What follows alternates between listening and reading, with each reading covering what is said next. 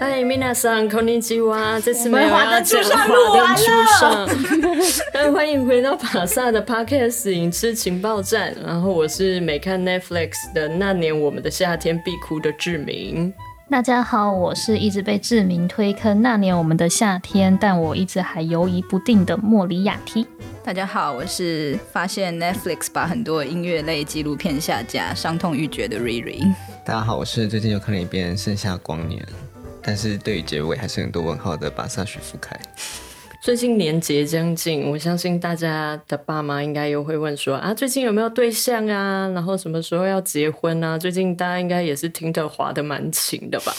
然后想要问大家说，所以是在听得上要找出租另一半吗就是有没有就是 part time 的？？OK，就想说哦，你可能住我家附近，那你要不要来我家吃个年夜饭？我给你五百块，这么便宜吗？那我先报名。可以吧？就是跟他套好招。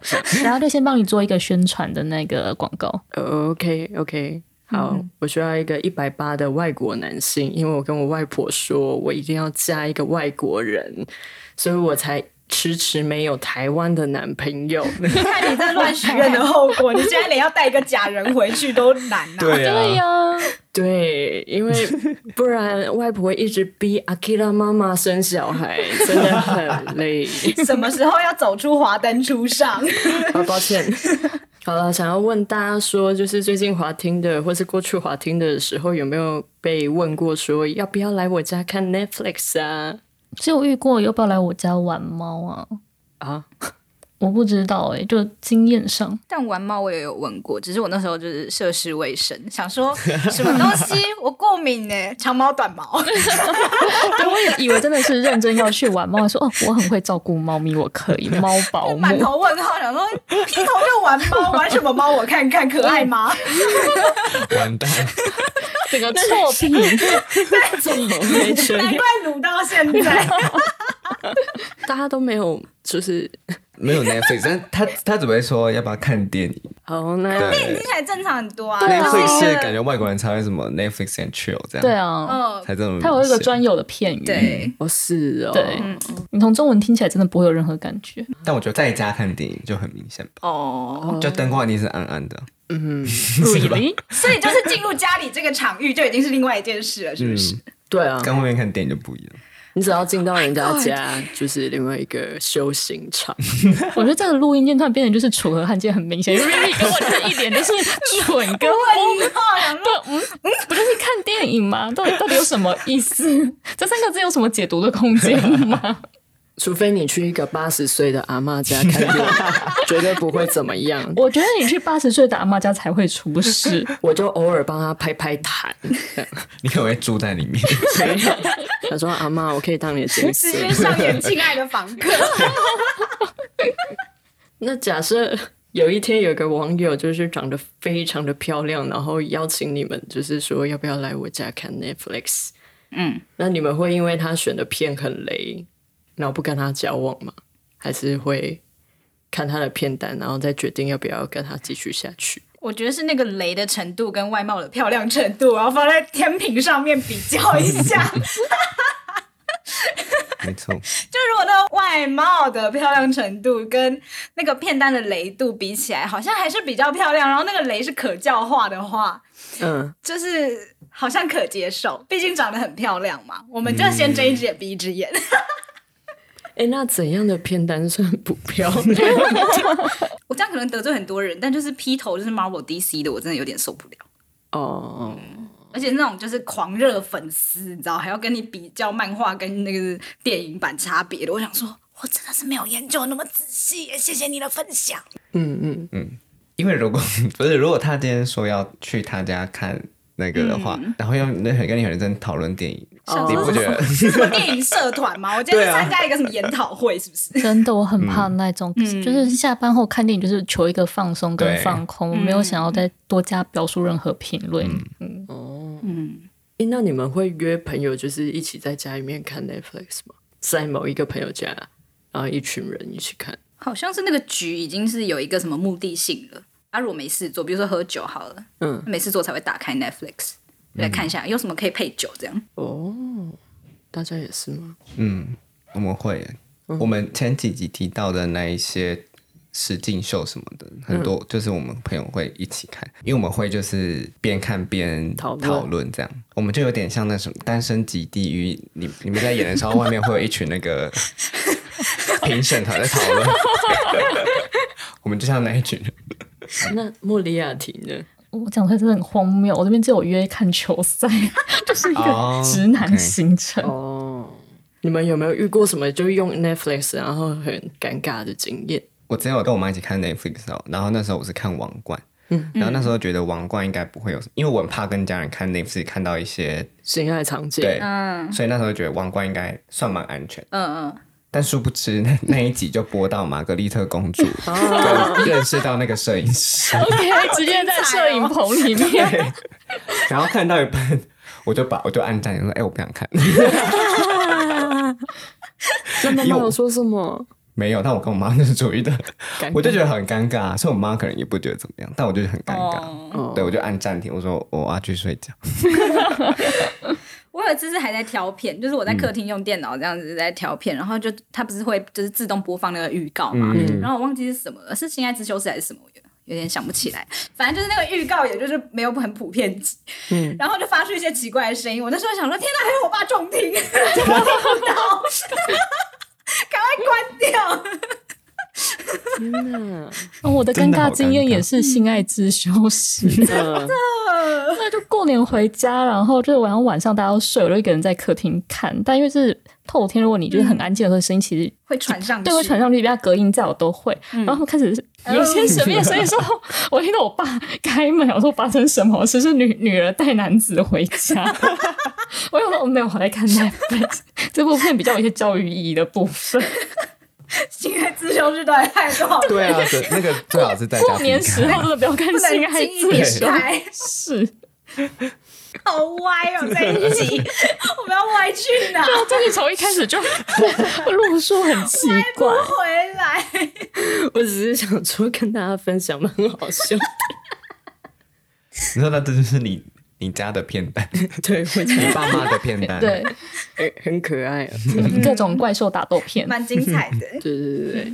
那所以我们这一集呢，就是不管你就是可能会约朋友去，还是会被约去，然后我们都可以推荐大家 Netflix 的那个廉价片单，所以大家不用就紧张，不会点到雷片，或是等下觉得很难看，然后不想跟你开心一下。嗯，对，因为我们种类很多，因为四个人的那个喜好，还有平常会看的片的类型都差很多。没错，嗯好，我总共会推荐三部电影，然后其中一个是《千万别抬头》，然后《千万别抬头》是一部我自己觉得它是黑色喜剧啦，就是两个天文学家，然后告诉他们的总统说：“诶，那个陨石要掉下来了，然后需要快点就是急迫还是怎么样的。但他的总统说：“有很急吗？有我的那个 有我的选举急吗？”然后呢，他们就想说：“可是这是人命哎、他就觉得说人命值多少钱啊？没关系，可以再放着，我们再看看这样。之后，他们就是经历过一些什么，想要透过媒体啊去帮他们就发声，没想到就是越走越歪，全世界都不信任他们，然后之后变成一个荒诞的剧这样子。嗯嗯，我觉得这个其实蛮像我们的人生。Life is a joke。对，没错。虽然这样讲好像不好意思，但就人生就真的很像一坨狗屎。我觉得很适合跟猪朋狗友们一起看，然后一起笑，然后一起流泪。因为到最后的时候，你会觉得说实在太可怜了，我们真的是个 shit。都是枉然呐、对对，一切都你说一起，笑自己的人生，一起嘲笑自己的人生怎么会这样。然后另外一部戏是《老板送作堆》，我自己很有感的是，因为我们是一群很常加班，然后任务多到五个职位的劳工朋友们，所以这部戏就是我一回到家，我好像周五一回到家吧，我就看到这部电影的名称，我就点开，我想说哦 要怎么把老板送出去这样子。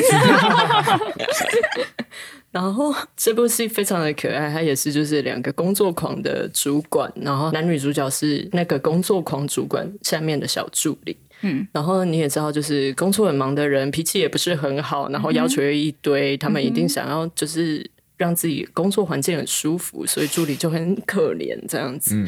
然后有一天他们在大楼楼下相遇，然后他们就是发现说，哦，原来是假设你是八楼，你是十四楼的，然后这样子，他就说，哦，那你们的老板不是都蛮厉害的吗？他说，对我老板。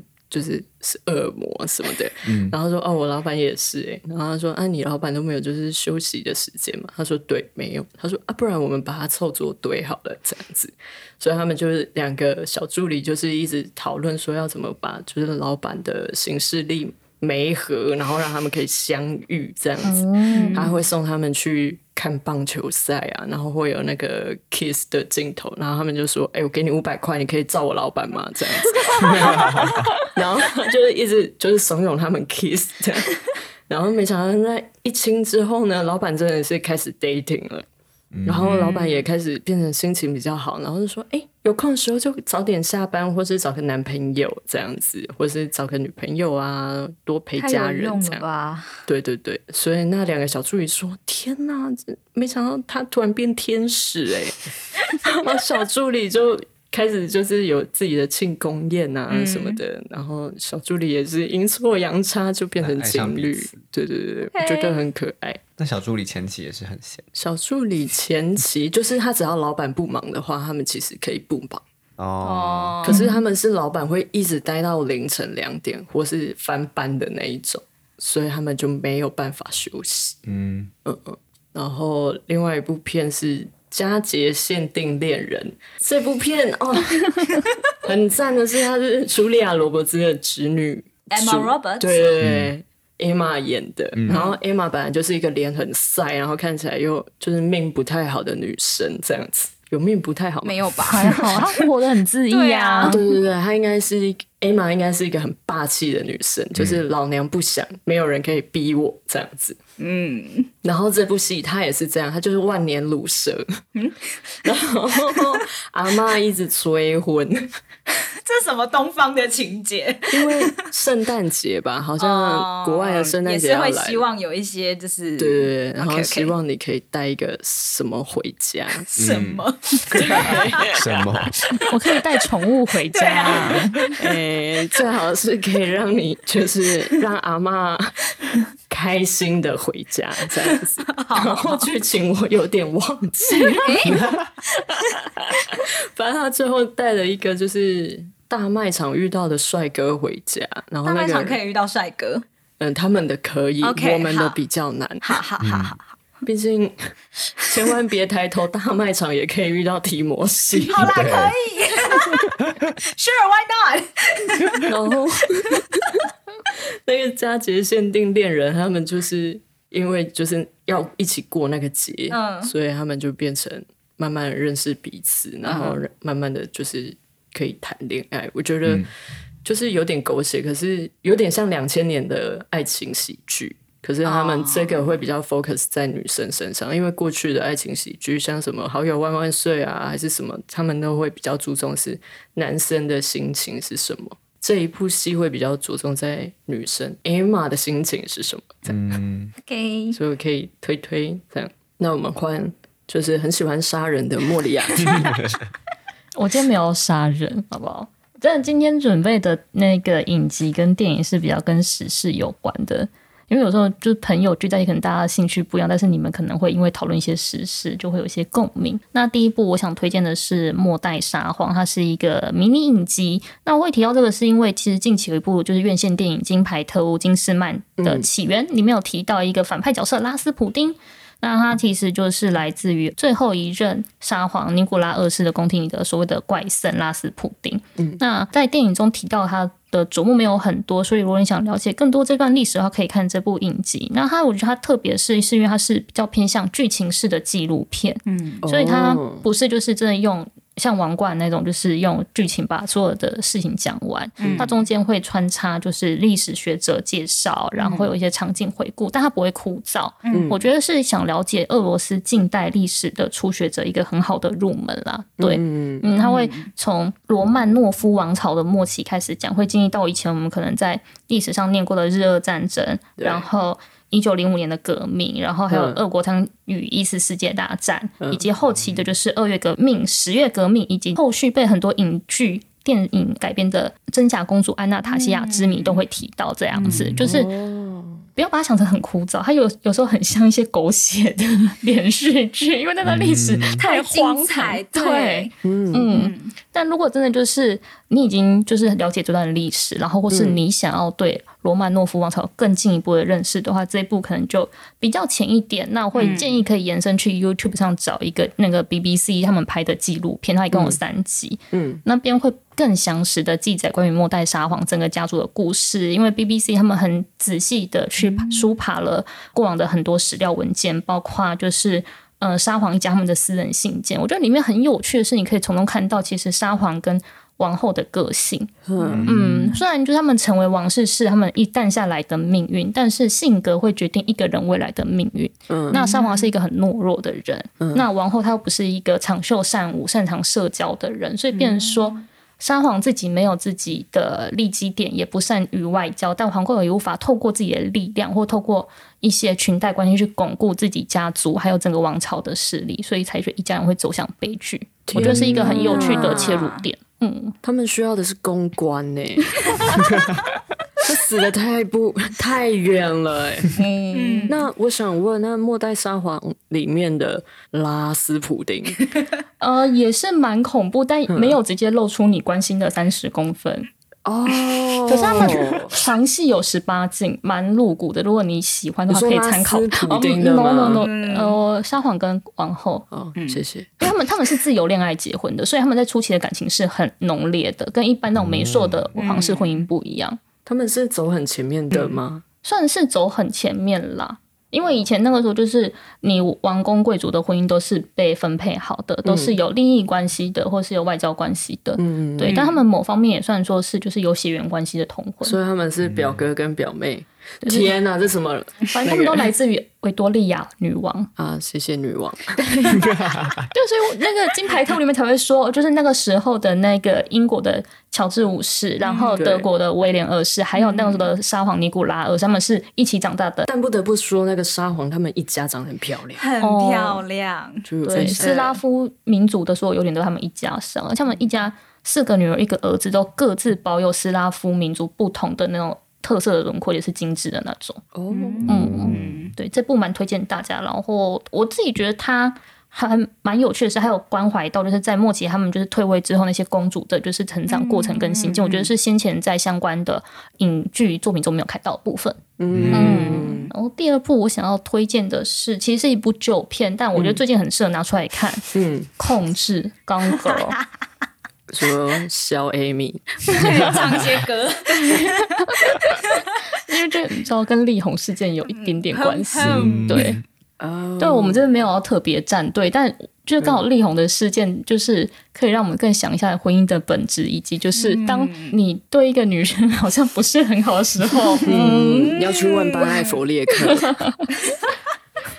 对啊，而且那个时候，呃，控制在二零一四年上映的时候，有一个很喜欢看电影的长辈跟我说，嗯，青少年的时候适合看社群网站。因为里面是大卫分析的，然后你刚出社会的时候，你要看《斗争俱乐部》。嗯，如果你在考虑要不要结婚，或是你结婚一阵子面对中年危机的时候，你就看《控制》。好可怕哦！对，然后那时候我真的不懂这是什么意思。警示哦，是警示三部曲哎！我现在回想说，对这个论调很棒，就是这样。即便我现在就是也没有说要结婚什么，但就觉得说，好像看过那么多离奇的婚姻故事，或听了一些神秘的那个朋友非常觉得说是该看。控制，嗯，对，而且它里面就是除了婚姻之外，我觉得对于大众媒体还有舆论控制这个，其实都走得很前面。它在一四年就已经拍出，即便到我们现在二零二二年都会发生的状况。那延续就是力宏的新闻，我真的觉得这个虽然不是史事，但大家一辈子都需要的叫律师。嗯，律师真的很重要，所以推荐大家看。我二零二零年最爱的韩剧，因为我是一个平常很无法忍受韩剧的人，我觉得韩剧的节奏很慢，然后很拖，像是那个《爱的迫降》，一个接吻镜头就要 对啊，来个四个角度，我真的觉得不耐烦，立刻打开电上购物，我下单完他们还没有接吻。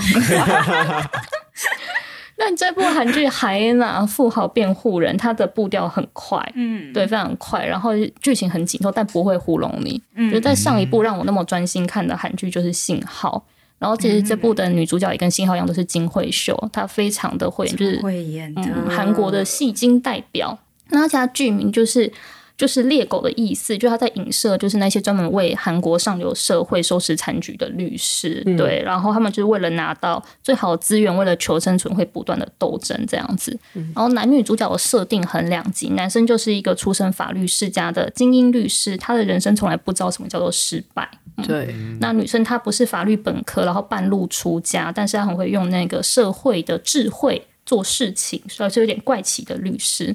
那除了人设很立体之外，就他们，我觉得男女主角斗嘴是很有趣的场景，因为两位都律师，所以就都嘴上不饶人，然后吵架的点都全全到位。但是他们中间会各自带有就是个人很独特的傲娇风格，不是只有女生傲娇，男生也傲娇，所以就是每一个就是吵架的呛辣场面都会有酸甜的感觉，这很微妙，真的很可爱。就想说，我不在看律政剧嘛，哎，怎么会这个样子？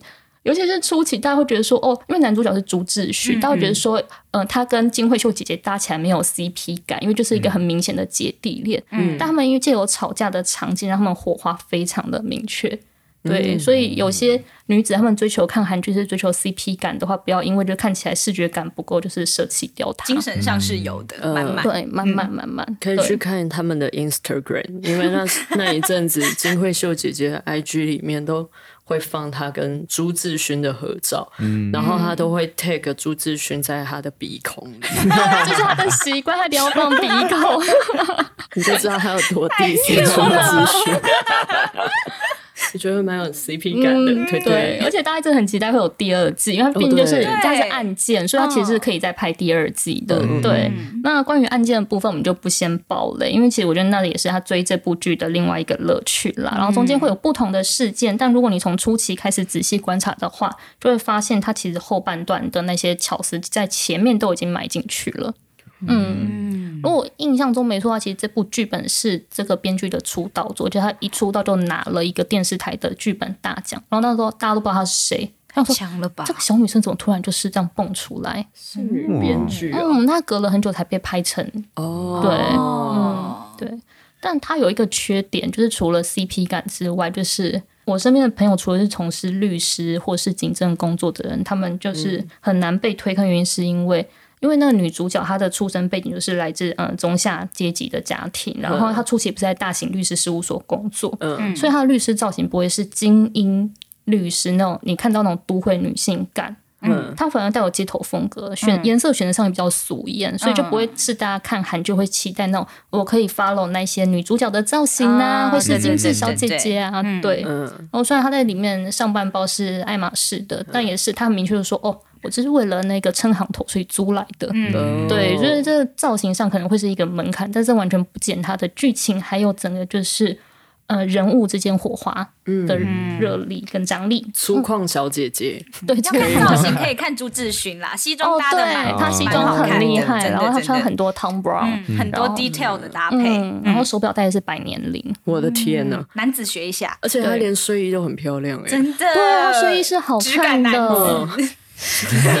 就是你一打开门，就是会想说：“哇，你也穿太漂亮了吧？”对他连家具跟他选的那个黑胶唱片机都很厉害。嗯，然后我觉得很激赏是他们在设定这个人物的时候，帮他选的书还有安排音乐也很棒。他们就是不是只是说哦，他喜欢看什么书，他们会讨论说哦，他喜欢那个意大利那个悬疑小说《雾中的女孩》，他们一定会呛说，但我觉得这个作家第一部作品才是经典，因为什么什么什么什么，他们讨论的这些事情，但这件事情就跟他们后续会发生的事是有关联的哟。嗯。嗯，好，刚刚讲到衣服嘛，那我这边就是先回归本业这样。OK，第 一部要推荐大家的是叫做《Next in Fashion》前瞻时尚，它其实有点像是 Project Runway 的一个概念，然后它是在。Netflix 上面，主持人是酷男的异想世界里面有一个我不确定他是中中东裔吗？就是嗯，嗯，好像是。对，他叫 Ten Friends，嗯，就是这位大哥跟 Alyssa Chong，应该大家都知道吧？英国 e girl 始祖，嗯，不知道的人给我去看他 IG，而且误呛听众，I'm sorry。好，然后，嗯、应该大家都大概知道 Project Runway 的那个进行的形式这样子，嗯所以它其实就是每一集会给参赛者们一个主题，然后他们会依照那些主题去做衣服，然后里面蛮厉害的，就是他客座评审其实也都是真的是请一些非常专业的业内人士，比如说他就是有现在 Instagram 的总监叫做 Eva Chan，、然后还有一个美国设计师叫 p r o p e r Gurung Tommy Hilfiger，然后还有之前维密的天使 Adriana Lima 也都有去就是当客座评审，请到这么大牌啊，主要那非常的精彩，就是你每一集就是会看到哇，又是一个我认识的人，又来一个，还可以更大这样子，哦。很惊喜这样。对，然后呃，里面的衣服其实因为它每一个参赛者就是那些设计师的风格都很不一样，所以我觉得就是不管你喜欢什么风格，应该都可以在里面找到就是我想支持他这样子。那至于他会在第几集被淘汰掉，这个我就嗯。我最喜欢的，好先跟大家推好了，就是我最喜欢的里面一个参赛者叫做 Minju King，她是一个韩裔设计师，非常可爱的一个女生这样子。然后她的设计的风格也是有点像是 Simon Rocha，就是少女感，但是有点古灵精怪，很可爱。如果就是你一边看的时候，就是想要认识他们的话，可以打开 IG 这样子。嗯嗯嗯嗯，可以买吗？嗯，有一些可以买。哦，对对对，哦。然后另外还有一个英国小可爱叫做 Daniel Fletcher，、他是做男装的，但是我觉得他的男装就是女生也会心动，哦，配色很可爱，然后会有一些文青的小细节，条纹衫、睡衣那种，嗯，怎么样？志明现在已经就是蠢蠢欲动你。们在等年终啦，嗯谢谢老板。等下麻烦提供那些设计师 IG，我们 OK 准 OK，等备一下分。享给大家。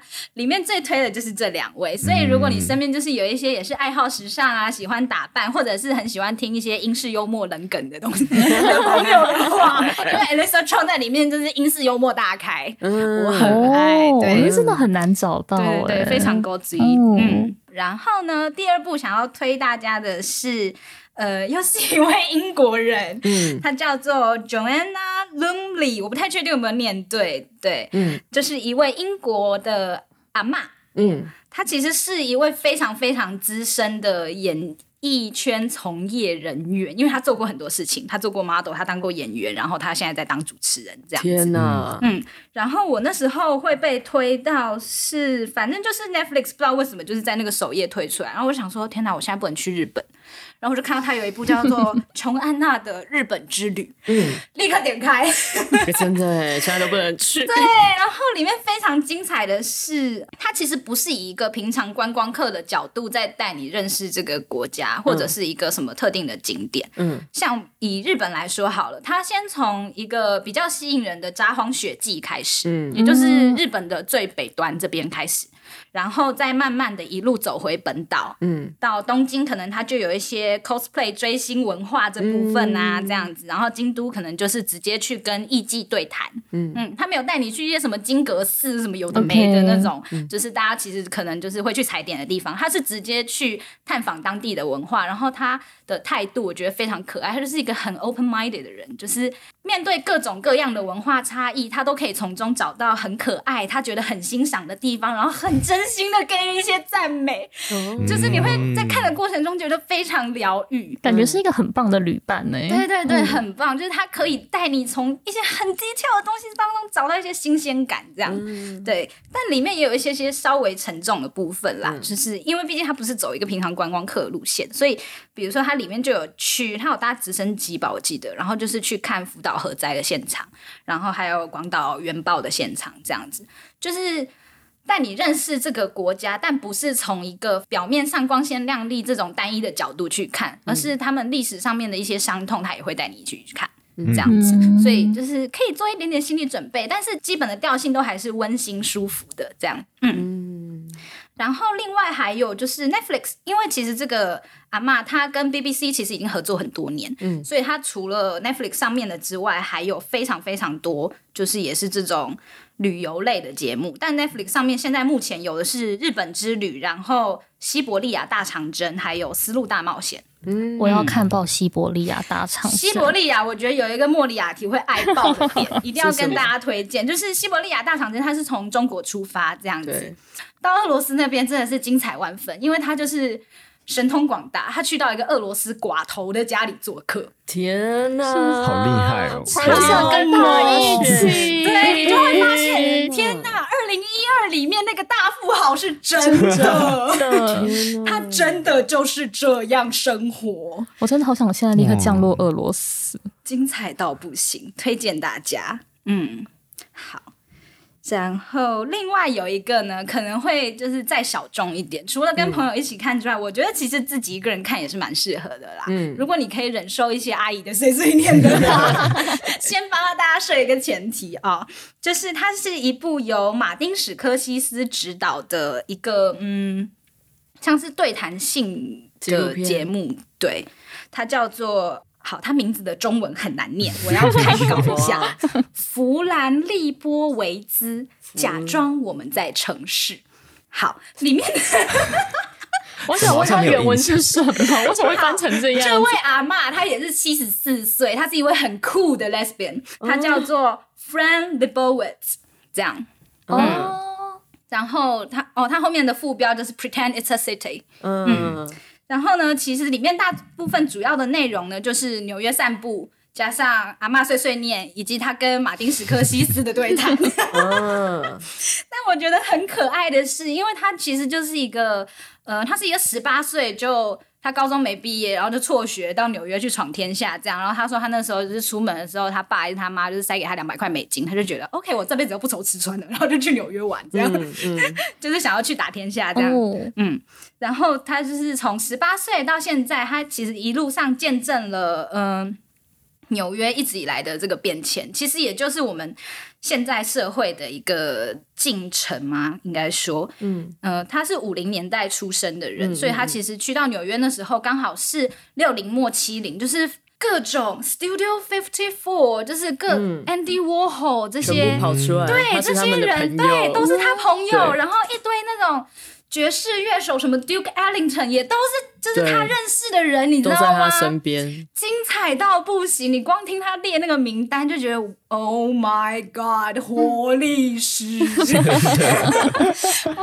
因为他有一种很独特的尖酸刻薄，嗯我很喜欢他那种就是很命的态度。比如说，他就是受不了说，因为他是一个没有手机，然后不用。基本上不用社群网络的人，所以他就是受不了。为什么会有人想要一边走一边 texting？它里面就是针对很多不同的主题去探讨，比如说从交通、文化、生活，然后音乐。各种方面都有谈到，然后还有时尚，甚至、嗯因为他自己也是一个爱打扮的人，嗯嗯然后里面他有一个我觉得很有趣的一个 quotation，是我们生活的世界中，大家对价格鼓掌，而不是对毕卡索。嗯因为就是他刚好讲到一场拍卖会里面，就是在拍卖一件毕卡索的作品，嗯。然后大家最后鼓掌的时候，不是因为毕卡索的作品就是被端出来摆在那边展示，而是因为咚咚那个锤子敲下去卖了多少钱。没错，就是他有对他有这种很哀伤，可是又会让你觉得就是啊有点好笑 的那种幽默感在那边。我很喜欢这种尖酸刻薄的地方，嗯。嗯嗯，真的，我希望以后我写艺术的文章不需要再把价格放在标题，我可以多讲一些他作品的精髓，但都没人要理我。这是抱歉哦嗯，我们一一致的一个期望。我真的不在乎那幅画是六亿还八亿，好不好？这，但就是可能要忍受一下他的碎碎念。嗯但是练英文是一个很棒的节目，因为它里面就是非常的口语，哦然后你会偶尔也会听到史克西斯爷爷问他一些可爱的问题。啊嗯，我是史克西斯爷的对粉。对对对对，粉丝可以看一下哦。然后它里面还穿插了很多就是历史的照片啊、影像，甚至是就是电影的揭露，《华尔街之狼》也有出现。哦，嗯，因为那个主角他有去客串《华尔街之狼》，哦嗯，是哦，他在里面演那个那个法官。哦，嗯嗯嗯，就是那位阿妈这样。他以前是 Andy Warhol 的助理，是不是？呃，一丙 U，我不知道有没有当助理。好像是哦，因为我记得那个什么工厂女孩，里面有她是不是？里面她曾经有跑出来 Oh my god！她就是简单跑出来，然后讲几句很命的话，这样，然后又结束，很很像她的个性。哦，她还有讲一句，就是也让我觉得很戳心的，就是我喜欢写作，但就是当我就是因为写作而拿到钱的那一刻起，我就不喜欢写作了。没错，有真的，应该我们在场就是大家都非常有共感吧，就是嗯。不是，还是要给我们钱。但就是你知道，某些置业其实就是会随着这些物质方面的东西而被耗损。没错，有些写作是一个非常耗损精神跟心力的事情，要整个人都投入在里面。嗯嗯，好啦，这样讲起来好像更适合自己一个人慢慢看，不要找朋友看。I'm sorry，不对不对。怕大家看完很沉，很沉可能会有点忧郁啦。嗯，还是他适合，就是如果看完这部那个纪录片，然后就是觉得说，哎，我喜欢，然后我可能要找一个暧昧对象来，然后他发现他也喜欢，我觉得好像可以。我觉得是一个天哪，测试的好方法，是因为就是你们的那个观念感、美感各方面、价值观那些都可以一起看到，能不能一起吐槽？嗯，吐槽很重要，因为幽默感难寻。对对对对对，很棒很棒，太好了，帮我找到一个可以一起看的方法。那个直男很难，先先说。好，我放弃啊！算了，孤老一生啊！不要放弃，还是我直男。直接在那边闹的哦，是耍废软烂。好，那我们换副凯。好的，那我这边首先就是推两个不需要动脑的影集给大家，就是很适合大家，就是好几天在家里，然后过年的时候，就是可以跟朋友或者家人一起看这样子。那一部叫做《大学同窗》，一部叫做《职场老妈》。嗯，对，都是 影集，而且这些都是一些很冷门的，因为我很喜欢去 Netflix 上面搜寻一些喜剧，嗯，然后因为我有时候不太喜欢有那个罐头笑声的，哦，对对对，对我依照心情，有些有罐头笑声是好笑没错，可是有一些没有的，我就是会去看一下他的那个笑点有没有到。那这两部是我觉得就是有时候你吃饭看到一半是真的会就是。傻笑这样子，你妹是真的有点好笑，你就会发出一些笑声。对，那职场老妈，我觉得适合跟家里一起看，是因为里面的主角就是一群妈妈们，嗯，然后有些是有刚生小孩，然后有些是已经家里有些呃青少年了，嗯，对，然后里面他们就是用一些好笑的梗去带出他们可能面对老公出轨，或者是。小朋友变青少年，然后你很讨厌他，然后小朋友也讨厌你，对，然后跟你在职场上身为一个女生，有些人可能会看不起你的，就是你生活遇到会遇到的事情这样子。可是它是一部喜剧，对，然后职场它就是一个三十分钟喜喜剧啊，就一集三十分钟，然后你是可以很顺的一直看下去的，嗯，对，呃，很适合吃饭看，对。然后再另外一个是大学同窗，大学同窗，他是一群认识了二十年的大学同学们这样子，对，然后他们就是有一天突然就是聚首在一个城市里面，嗯，对，然后发展的故事，那里面就是适合跟朋友一起看，那里面其实也会有一些，比如说我的老公，他是我我的老公跟我的同学在偷情。就是这么 会有一些 对冲击，是有一些冲击的事情的。嗯，对，就是很精彩一部戏，可是又是它是一部喜剧。嗯，对。然后不，我喜欢看的喜剧都会里面有一些悲伤的讯，悲伤的讯息，比较写实的那一种。对对对，就是那生活遇上遇到这些事，还是要笑看人生。对《大学同窗》，我觉得没有什么高潮迭起，但是是一部我觉得你会就是一直看下去的喜剧。这样，另外一个我觉得大家可以在这个时间一起看的电影是《海洋阴谋》。海洋阴谋，对，就是一个纪录片。嗯。对，有点沉重，但我觉得这是一个时间，可以把就是爸妈一起抓来，让他们关心这个社会上 发生什么事情。看完会有一种生而为人，我很抱歉的感觉，真的会蛮有。嗯，但我觉得这部片它是有点颠覆你很多观念啊，比如说。海洋的环保问题，有些人会觉得哦，可能就是只有人类制造的垃圾对，嗯会，就比如说我们什么使用吸管啊、免洗餐具，会造成就是海洋的一些污染。嗯，但其实它有回溯，就是其实有其他的原因，比如说我们人类制制造的一些吸管垃圾，其实只占里面的百分之几而已。哦，对，其实还有很大的原因是跟比如说渔业的捕捞或者是什么其实是非常有关系的。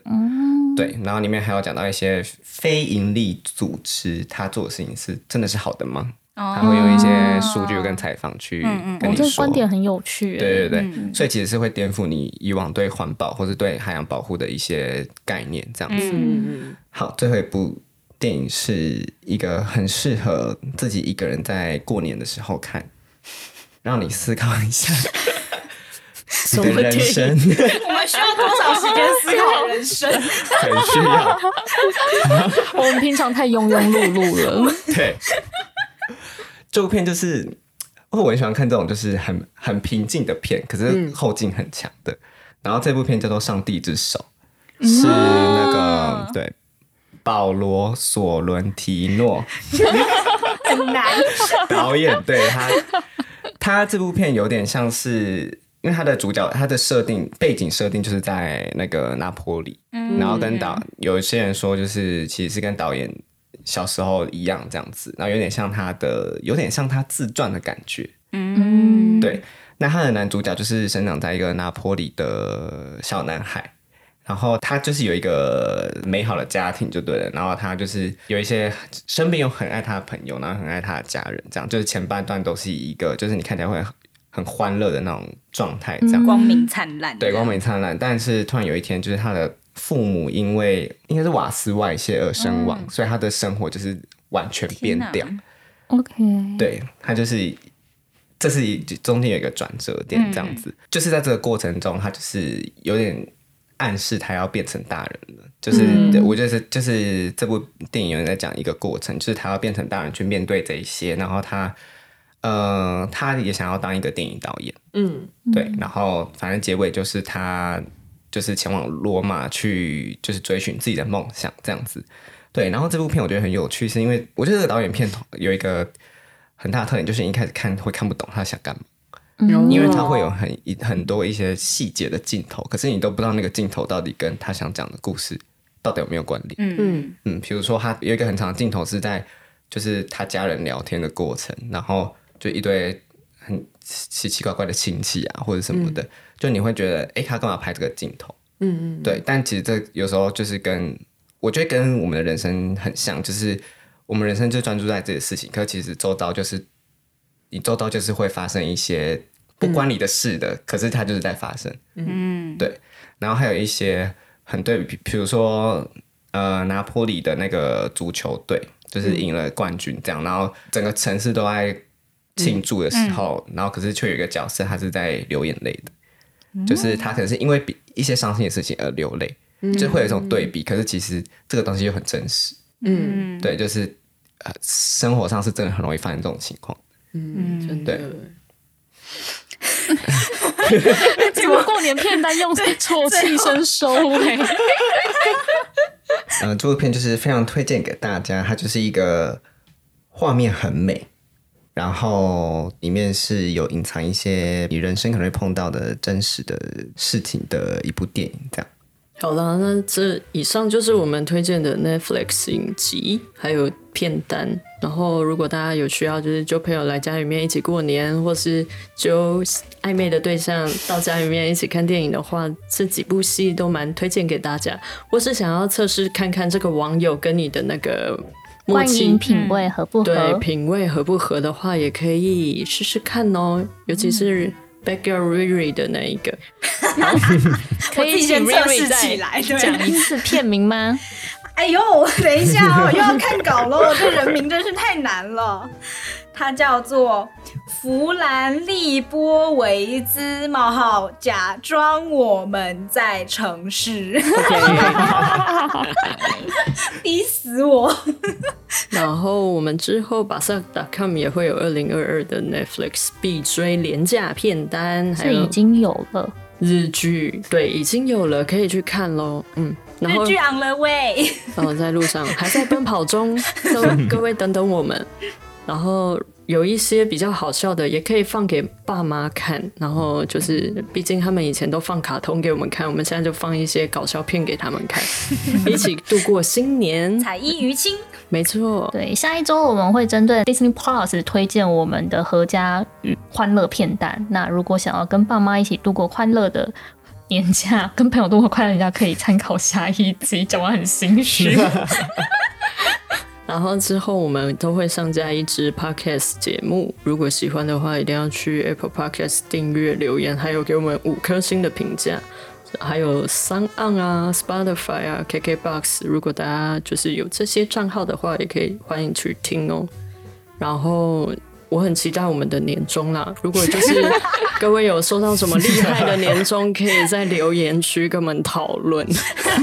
请跟我们说几个月。对，志明会提供他的理财专业服务给大家，好不好？请请大家踊跃留言。没错，嗯，好，谢谢大家，新年快乐，新年快乐乐！新年快乐拜拜拜拜。